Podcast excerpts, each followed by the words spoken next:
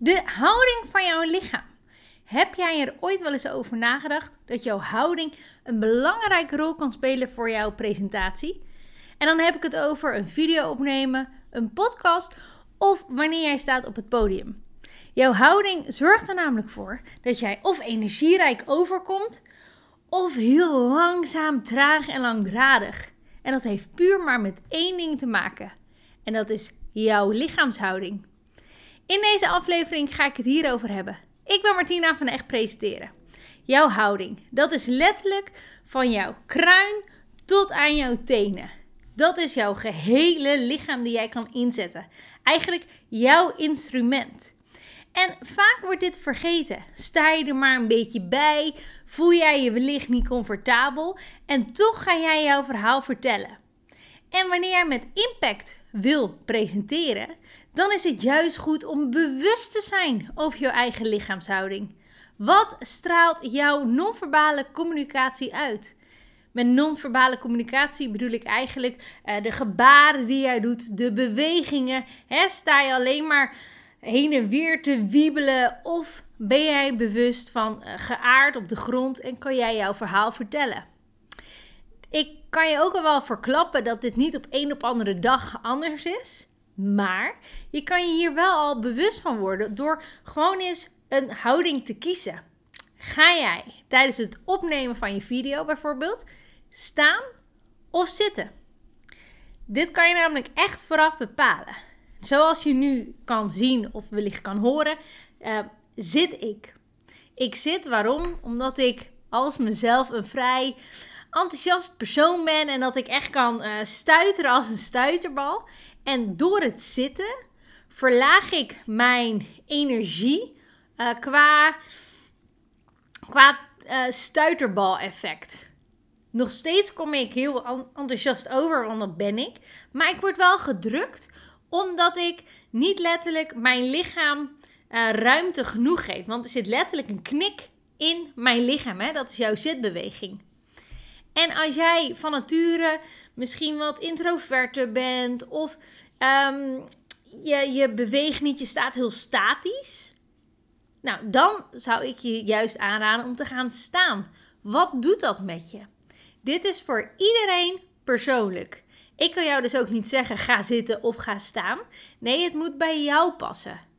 Dus ja, ik, ik, ik zou echt als ik jou was daarmee eens gaan spelen. Wat doet het met je wanneer je gaat zitten of als je gaat staan? Natuurlijk, hè, ik hoor je wellicht denken van... Ja, maar Martina, als ik een presentatie geef op een podium... dan is het toch logisch dat ik sta? Ja, dat klopt. Maar ook zijn er genoeg mensen die niet lang kunnen staan... door wat dan ook voor reden, hè? Dan kan je natuurlijk ervoor kiezen om op een barkruk te gaan zitten. En dat is ook niet raar. Zolang jij er geen big deal van maakt, is dat voor niemand raar. En dan heb je ook nog zitten en je hebt zitten. Ik zit en misschien vond je dat helemaal niet raar toen ik dat zei. En nog steeds, ik kan mijn armen bewegen. Ik kan uh, bewegen op de stoel, waardoor ik toch hè, opgewekter kan zijn. Maar, wat ik net al zei, je hebt zitten en je hebt zitten. Ik kan ook onderuitgezakt zitten, waardoor ik ook automatisch een, een lagere energielevel heb. En dan ben ik eigenlijk meer achter de tel aan het lopen. Als ik het uh, in muziektermen zou uitdrukken. Dan is het niet soepel. Je bent consequent te laat, te langzaam. En daarom, als je gaat zitten, gewoon lekker een rechte rug, je armen los. Probeer die niet stug in een uh, armen over elkaar positie te doen. Ja, als ik, ja, ik heb nu een tafel voor me en ik moet wel eerlijk zijn, ik kan daar wel heerlijk met mijn armen zo op zitten. En dan stiekem gaat mijn hoofd dan op mijn armen. Ja, totdat ik er weer bewust van ben van... hey, dat is eigenlijk helemaal niet leuk voor de kijker om naar een, zo'n houding te zitten. Terwijl het voor mij eigenlijk behoorlijk comfortabel is. Omdat ik gewoon over mijn eigen vakgebied kan praten. En toch zit er iets van... hey, je doet het wel voor mij, hè? Voor mij als kijker. Wees professioneel. Toch, hè? ik maak vaak ook uh, van deze aflevering zal om en nabij 12, 13 minuten duren. Dus ergens kak je als spreker ook in. Heel logisch, doen we allemaal. Maar daarna moet je ook weer eruit klimmen, want je moet de kijker ook meenemen. En als ik al uh, inkak, langzamer, wat doet de kijker dan? Want de kijker weerspiegelt jouw gedrag. Ik wist niet of je dat eigenlijk weet, maar dat is wel zo. Op het moment dat ik uh, voor op een podium sta en uh, energiek mijn verhaal passievol vertel, dan kunnen echt mensen zitten van wow, gaaf, vet, uh, die heeft haar beroep gekozen, die heeft dit, dat, zus, zo. Maar op het moment dat ik dat uit, eh, dat ik hetzelfde verhaal vertel, maar dan onderuit gezakt, met mijn handen in mijn zakken, meer monotoom ga vertellen, ja, dan verlies je ze. En dat is puur omdat zij ook achteruit gaan hangen. Let er maar eens op, als jij een video terugkijkt van iemand, als diegene gaat uh, verlagen qua energielevel, wat doe jij dan? Ga jij stiekem en vooral onbewust met diegene mee? Of zeg je nee, daar heb ik helemaal geen last van? Want dat ligt natuurlijk ook wel aan uh, de spreker en onderwerp gebonden, dat snap ik allemaal. Maar bedenk eens voor jezelf, wat doet dit met jou? Nou, wat dat met jou doet, moet je dus ook als jij voor de camera of voor de microfoon, als je een podcast gaat opnemen, bewust van zijn. Dat gedrag gaat automatisch ook het publiek weerspiegelen. En wil jij dat? Nou, houding, oftewel heel erg belangrijk. Wat straalt jouw non-verbale communicatie uit? Want ik noemde het al eventjes, hè, de term non-verbale communicatie. Maar dat is ook iets. Er zijn mensen die uh, aan het presenteren zijn en onbewust nee schudden. Of ja knikken. En zonder dat je, want dat is echt, die mensen hebben het echt niet door. Um, ik weet, ik heb een uh, zangopleiding gedaan en ik weet dat ik tijdens het zingen soms al helemaal in mijn moment zat en ook nee aan het schudden was. En dat mijn zangdocent zei: uh, Je neemt mij niet mee in je verhaal, want je bent alleen maar nee aan het schudden. Maar je hebt dat zelf oprecht niet door. Totdat je dus gefilmd wordt en daarna aan je wordt getoond en dat je denkt: Hoe dan? Um, dit kan niet. dit, dit kan ik niet zijn. Nee hoor. En dat is dus ook hetgene. Jij hebt, nou, net als iedereen, oprecht niet door wat je nu wel en wat je nu niet doet. Dus wees eens, of probeer eens te gaan kijken wat jouw non-verbale communicatie doet. Ehm, wat mijn gezicht bijvoorbeeld altijd doet, is met mijn wenkbrauwen. Nou, als ik dat terugkijk, denk ik, waarom doe ik dat toch? En dan vraag ik dat aan bekenden van mij en die zeggen, ja, dat is jouw hoofd. nou, bedankt. Super weer dit. Maar dat is eigenlijk wel echt zo. Want er, ja, ik ben, ik ben gewoon zo geboren. Ik kan er gewoon niks meer mooier van maken. Maar dat maakt wel dat ik laat zien dat ik heel speels ben. En dat ik gewoon lekker uh, jong van geest ben. Maar wel met een. Ja, dat ik het anders durf te benaderen dan menig ander. En kijk eens terug naar jou. Wat is typerend aan jou? En als jij altijd zit uh, te spelen met je vingers. Um, vind je dat oké? Of wil je dat gaan afleren omdat dat afleidt voor de spreker?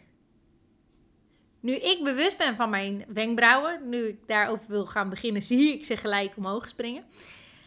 Maar wanneer ik bewust ben geworden over mijn wenkbrauwen, probeer ik die minder te gebruiken. Super lastig, want dat is iets wat Martina normaal ook doet. En dan vind ik ook belangrijk dat jij echt jezelf blijft. Alleen mag je er wel bewust over zijn van wat jij nou eigenlijk doet. En wat je juist misschien wel mee moet stoppen of juist verder moet gaan doorontwikkelen. Nou, dat is allemaal houding. Nu denk je wellicht, Martina, waarom hebben we het eigenlijk over een houding? Nou, de houding, de H, komt voort uit mijn echt-methode. Want ik vind het belangrijk dat jij je echt zelf durft te laten zien puur zoals je zelf bent. Je hoeft jezelf niet mooier uh, of te laten passen eh, in het ideaalbeeld. Want we willen altijd meer. Het gras is altijd groener bij de ander. Heel logisch, maar dat is eigenlijk niet zo. Want zo slecht doe jij het helemaal niet. Toch voelt dat wel zo. En daarom heb ik dus de echt-methode ontwikkeld om jou verder te helpen. De E staat bijvoorbeeld voor jouw echtheid. Gewoon laten zien hoe mooi jij van binnen en van buiten bent. En hoe waardevol jouw vakkennis is voor jouw doelgroep. Nou, de C staat voor contact maken. Hè? Ben jij puur met jouw publiek, jouw klant, jouw kijk, je doelgroep bezig? Of ben je onbewust meer met jezelf bezig? Dan heb je dus de H van houding. Nou, daar heb ik het natuurlijk al behoorlijk lang over gehad. En dan heb je nog de T van tekst. Hoe breng jij nou eigenlijk jouw tekst over? Jouw boodschap? Nou, dat is in een hele kleine notendop de echt-methode.